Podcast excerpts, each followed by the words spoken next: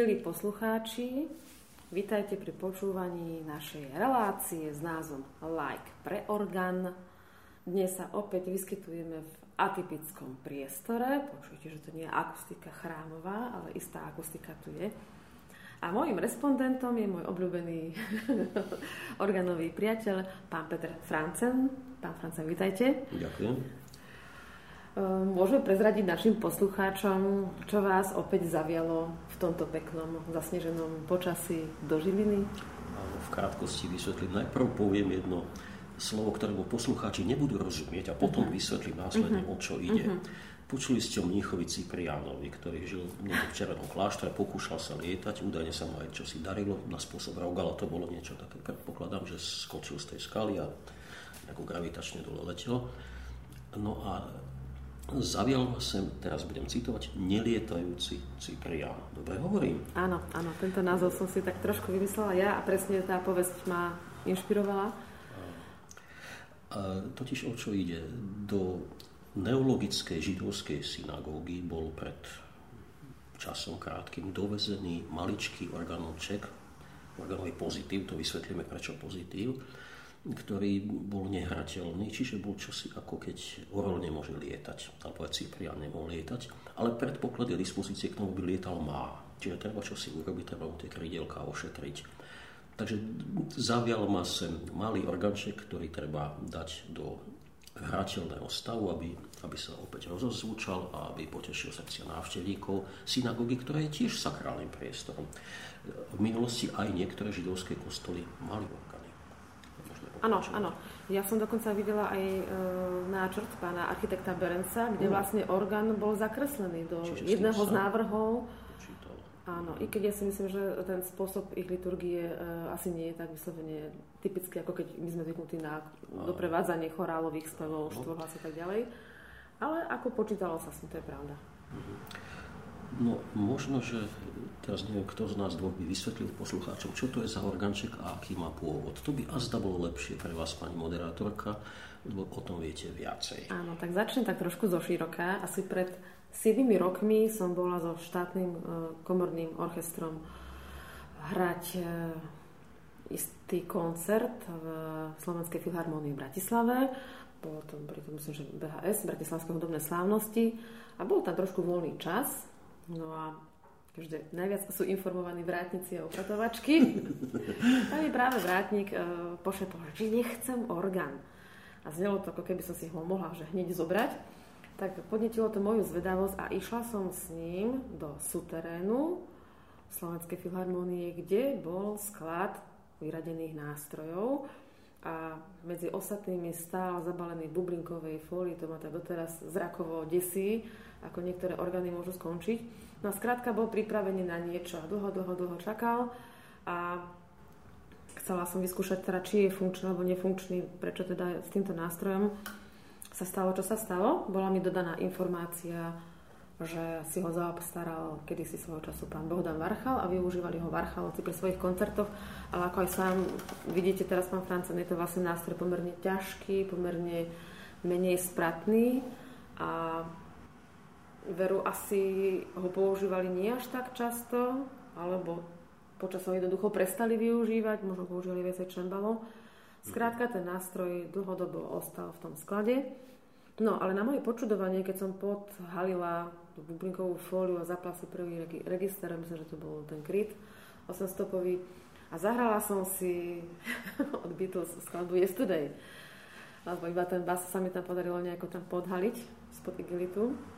No a na to tá aktívna pani, ktorá nám to tam ukázala, potom ešte ďalšia, okrem toho pána Vrátnika, povedala, keď orgán hrá, asi, asi, asi je v poriadku, asi sa pomýlili. Tak, Čiže pomýlili, ak sa smiem pýtať, v čom sa V definícii, že nástroj, keď hrá, tak nemá byť prečo vyradený, Čiže tak je vyradený papierom, Áno, ale formálne. ja som to normálne som videla v kartotéke aj pečiatku mm, áno. a zarazom ma tam ten dátum, to bolo nejakých minimálne 10-15 rokov. Uh.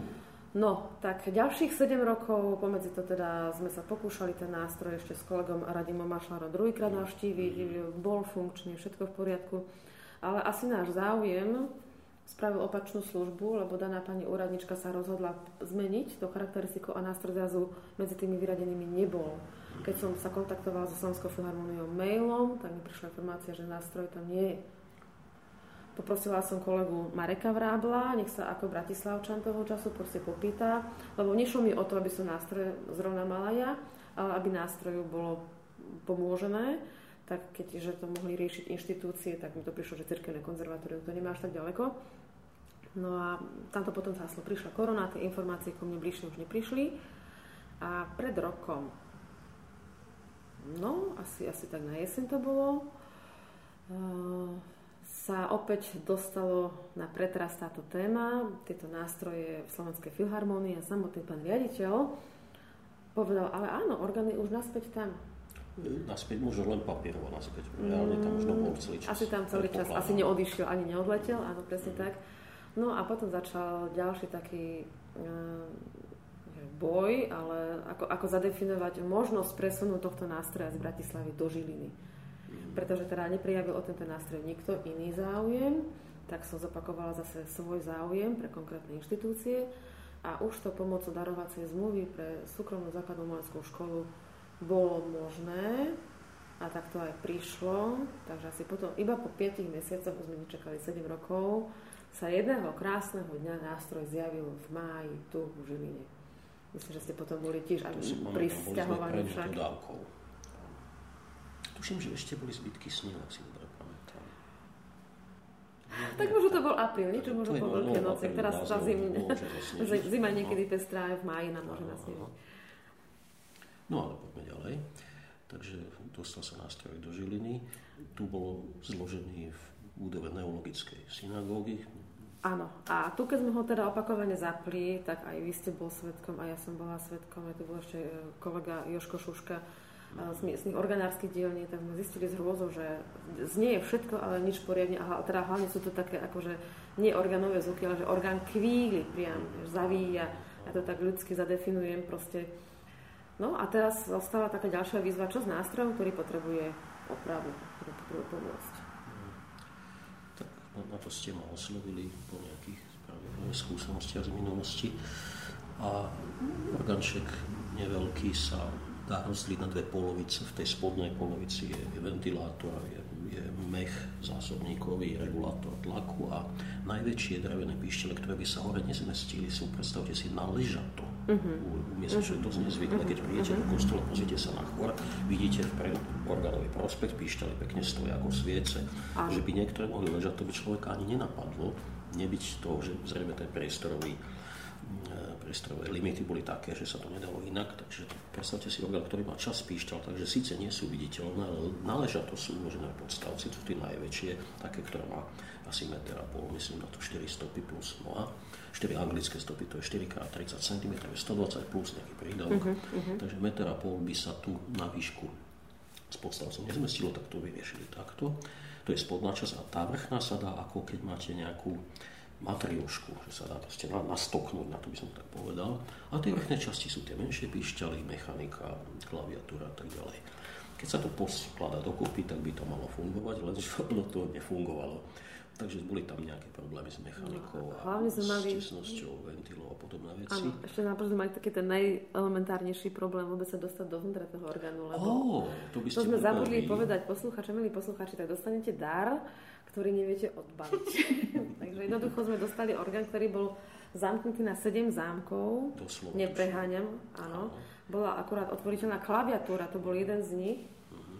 A ostatné jednoducho boli mm, natvrdo uzamknuté a nemali sme k tomu kľúč. Teraz obrovský problém, ako na Slovensku sa dopatrať ochotnej kľúčovej službe, ktorá by vám ten nástroj prišla otvárať, alebo oni by najradšej otvárať všetci buď auta, alebo byty, alebo neviem čo. Mm. Orgány chceli otvárať a mm. tvárali sa, že to je ešte niečo hodnotnejšie ako trezor. Svojím spôsobom je to pre nás poklad, to je pravda. Mm-hmm. A veru asi až po piatich mesiacoch zháňania ochotného človeka sa nám to vďaka pánovi Mestickému zo Žiliny podarilo, čo sme mu vďační.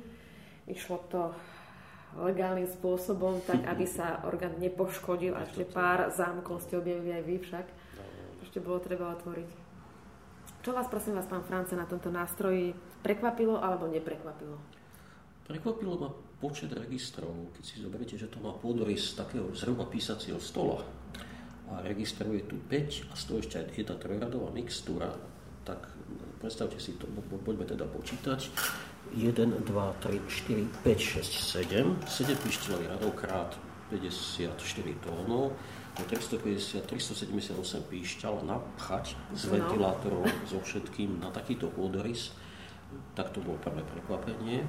Ďalšie, keď to začalo hrať, očakávali by ste, že ten základ registru bude mať taký chudorľavý astmatický zvuk. Na podiv, aj tie basové tóny. Má veľmi síty zvuk. Áno, to, čo by ste, normálne, to je delo zvukové. To by ste neočakávali, ako keby povedzme trpazlík zdvihol čínky. tak to, to by ste neočakávali.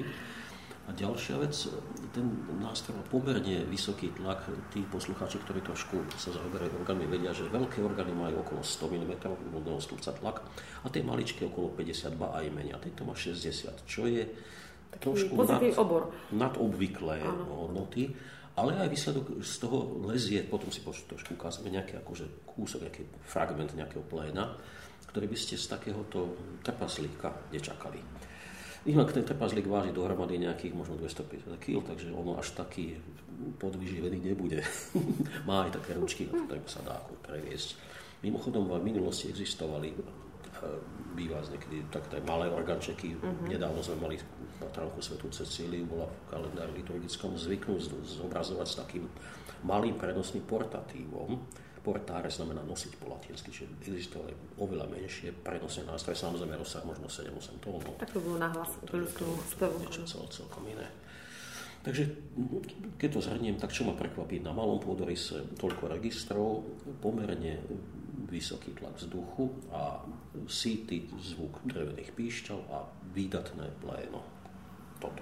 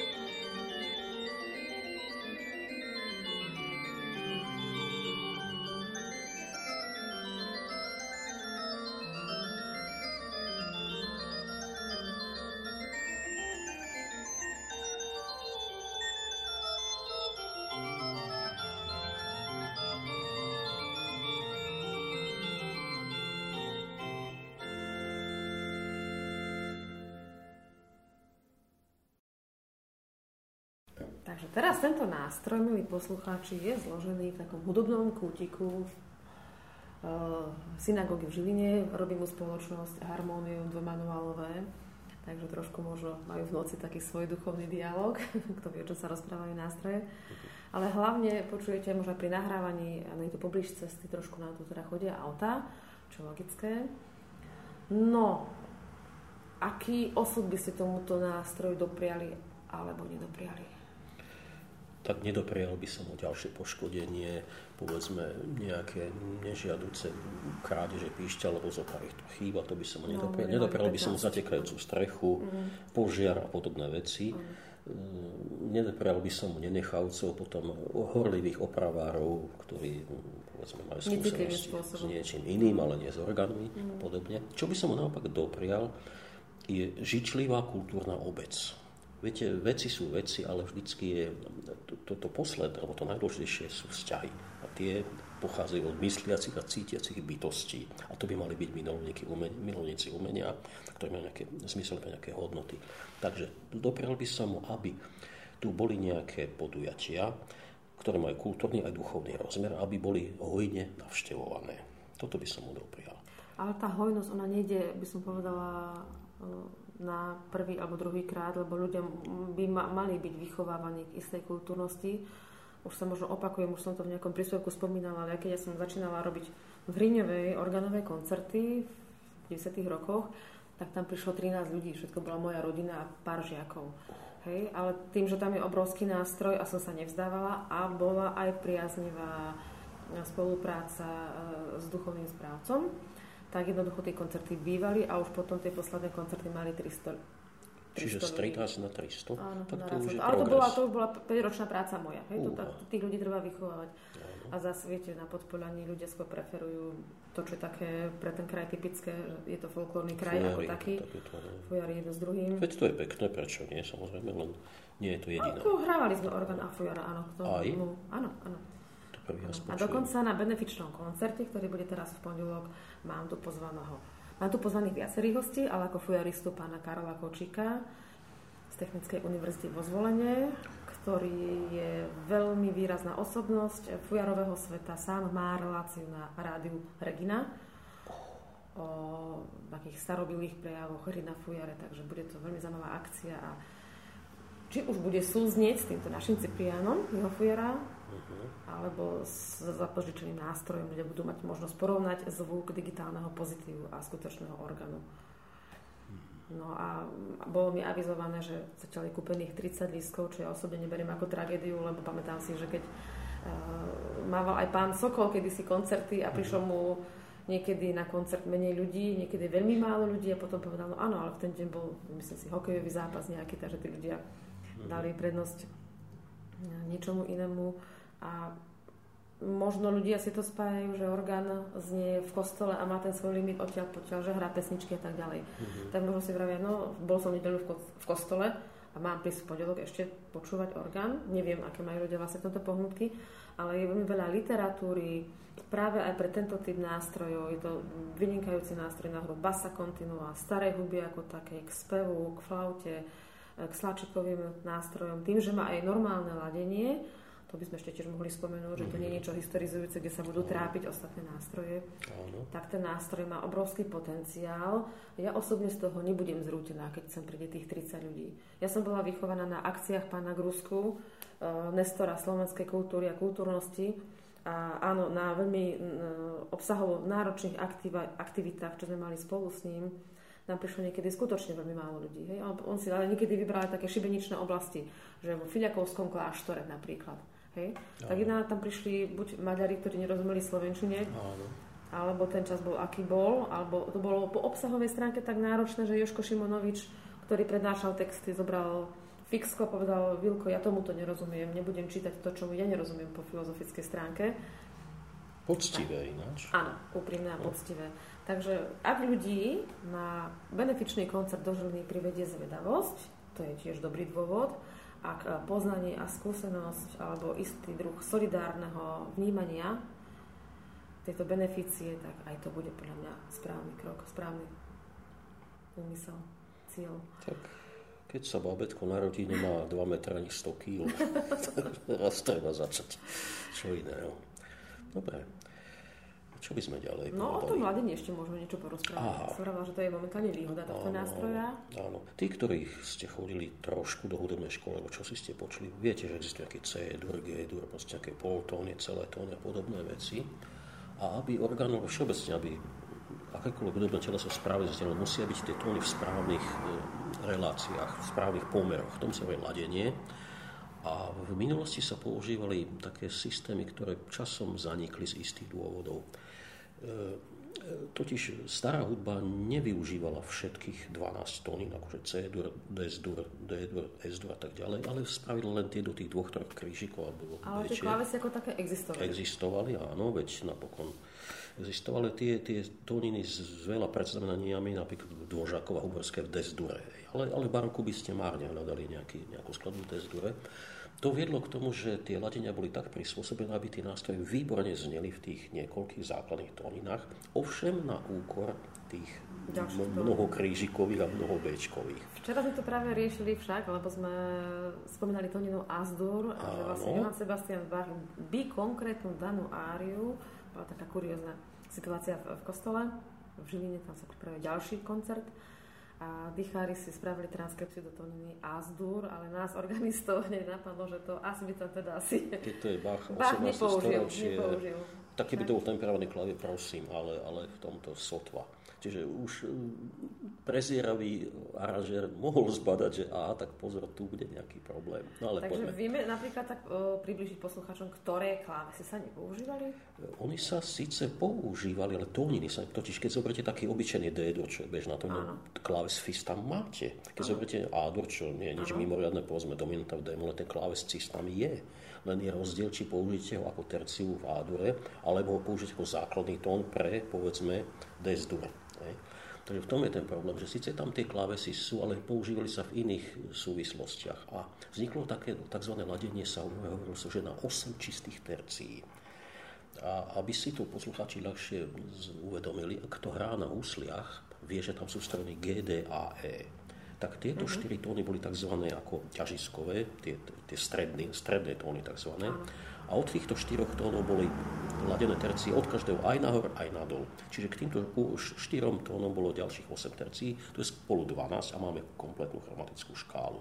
Čiže napríklad tón G mal čistú terciu, nahor bolo H, čistú nadol bolo S a tak mhm, ďalej. Uh-huh, uh-huh. A bolo tam ešte tzv. vočia kvinta a tak ďalej. No to malo, to, to, to, malo, to, malo to svoje čaro, ináč keby ste počuli starú muziku hrať v starom hladení na dobových nástrojoch, je to farebné, je to krásne, No, ale naše, naše ucho to práve, že ale vyhodnutí, že mm. nie farebné, ale že rozladené. No my to už sme však, si odvykli, sme však. pokazení. No, sme pokazení, áno.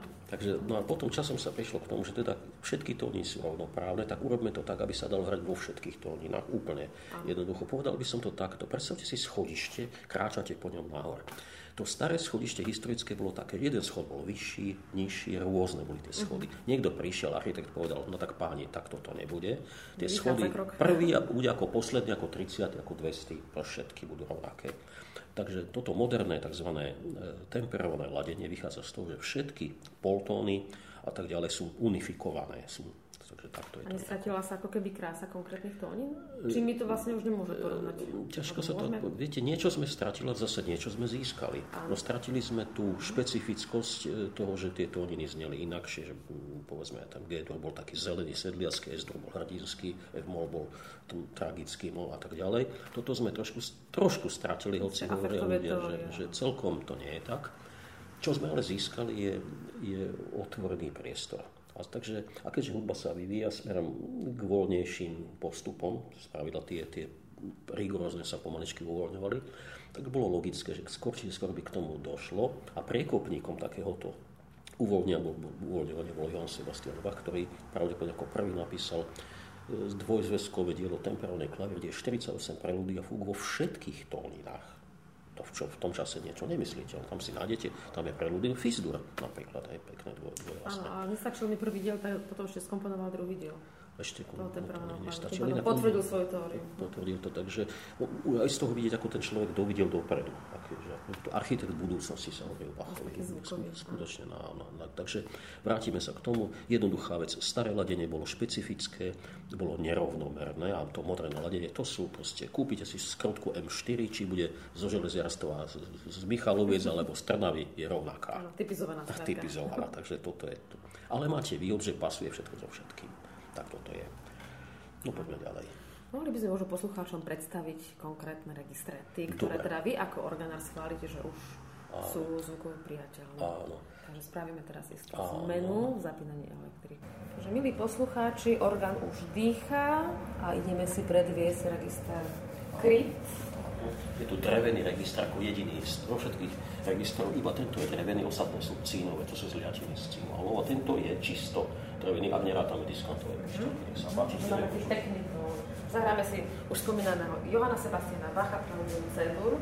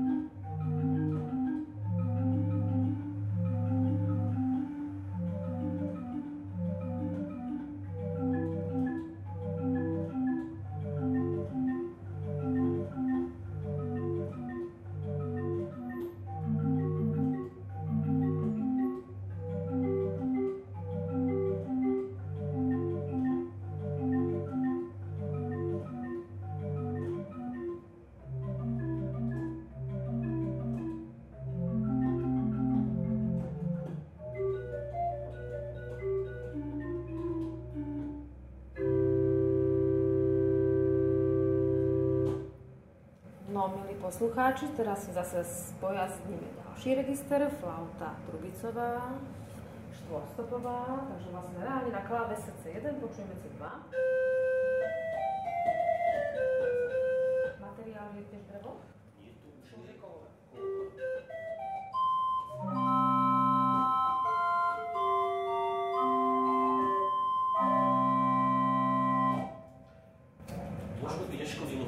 tieto registre oba dohromady, čiže budeme mať drevenú kopulu plus cínovú flautu.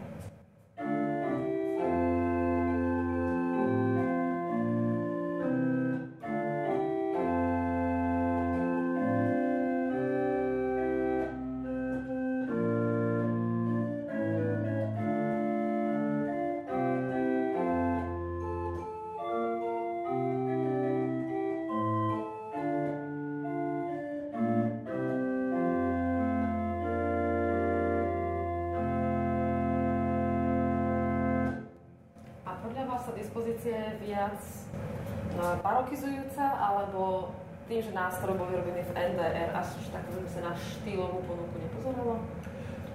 Lebo napríklad osmička a štvorka by sa nemala veľmi spájať v tých starých nástrojoch.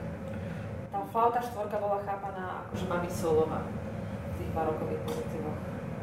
Ale znie pekne. Na vašu otázku, ako sa výrobci v NDR vysporiadali s výrobou odpadov, že pomerne dobre, treba si totiž uvedomiť, že NDR bolo bývalé severné Nemecko a mhm. Bach pôsobil, v, narodil sa v Eisenachu, tam sa tuším Warburgy vyrábali, potom bol nejaký čas, e, e, samozrejme v Lipsku, bol v Leipzigu na, na konci života, bol ešte predtým aj v Arštate napríklad, čiže v podstate on celý život prežil v, vlastne v, teda, teda v neskoršom nálepka NDR, NDR súvisí len s terajšou politickou situáciou, ale nie je to... ale tá organová kultúra, tradícia tam žila, to sa jednoducho nedalo utopiť ani za toho režimu Honeckerovského. A boli tam aj firmy, ktoré robili orgány, možno, že nie na úrovni holandských a švajčiarských, ale zase až také zle to nebolo.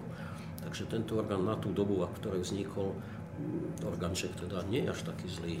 Takže je to zhruba a rok 60 70 Mohlo by to byť také 60 Podľa farby laku na dreve, to vieš, podľa laku. by sa to dalo asi tak odhadnúť. Áno. No a čo sa týka e, nejakého štýlového zamerania, no keď má byť nástroj malý, tak nemá veľké registre, tu by ste márne hľadali nejaké veľké sláčiky a kontrabasy. Čiže on iný ako barokizujúci ani nemôže. nemôže.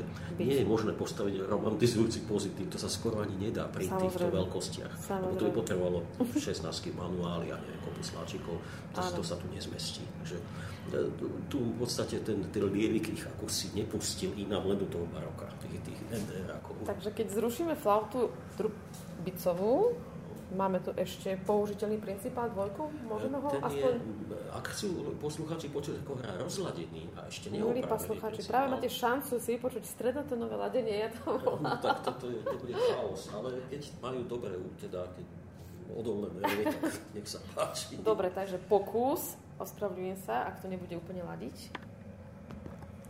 Ešte raz bacha.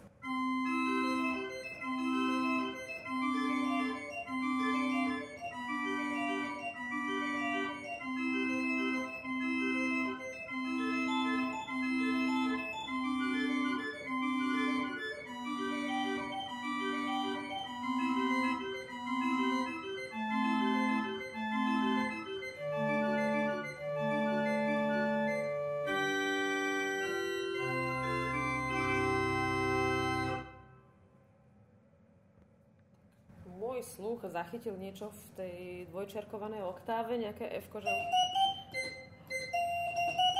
Ale, ale nepríde mi to až také až veľmi také nešťastné. Ja si myslím, že máte... Tým, že ste využili len časť rozsahu nástroja, to, to bolo preto. Nedostala som sa úplne všade. Ale keď už máme takú odvahu, ja by som skúsil naozaj v strednej partii také, že dajme obidve flauty a mixtúru. Uh-huh. Bez, Bez principálu. A v strednej polohe zhruba malého C po nejaké C2 to ako tak znie a hlavne bude počuť to pléno, ktoré je prekvapivé. Uh-huh. Teraz sme úplne v srdci nástroja. Dúfam, že nám nespadne diktafón do nástroja.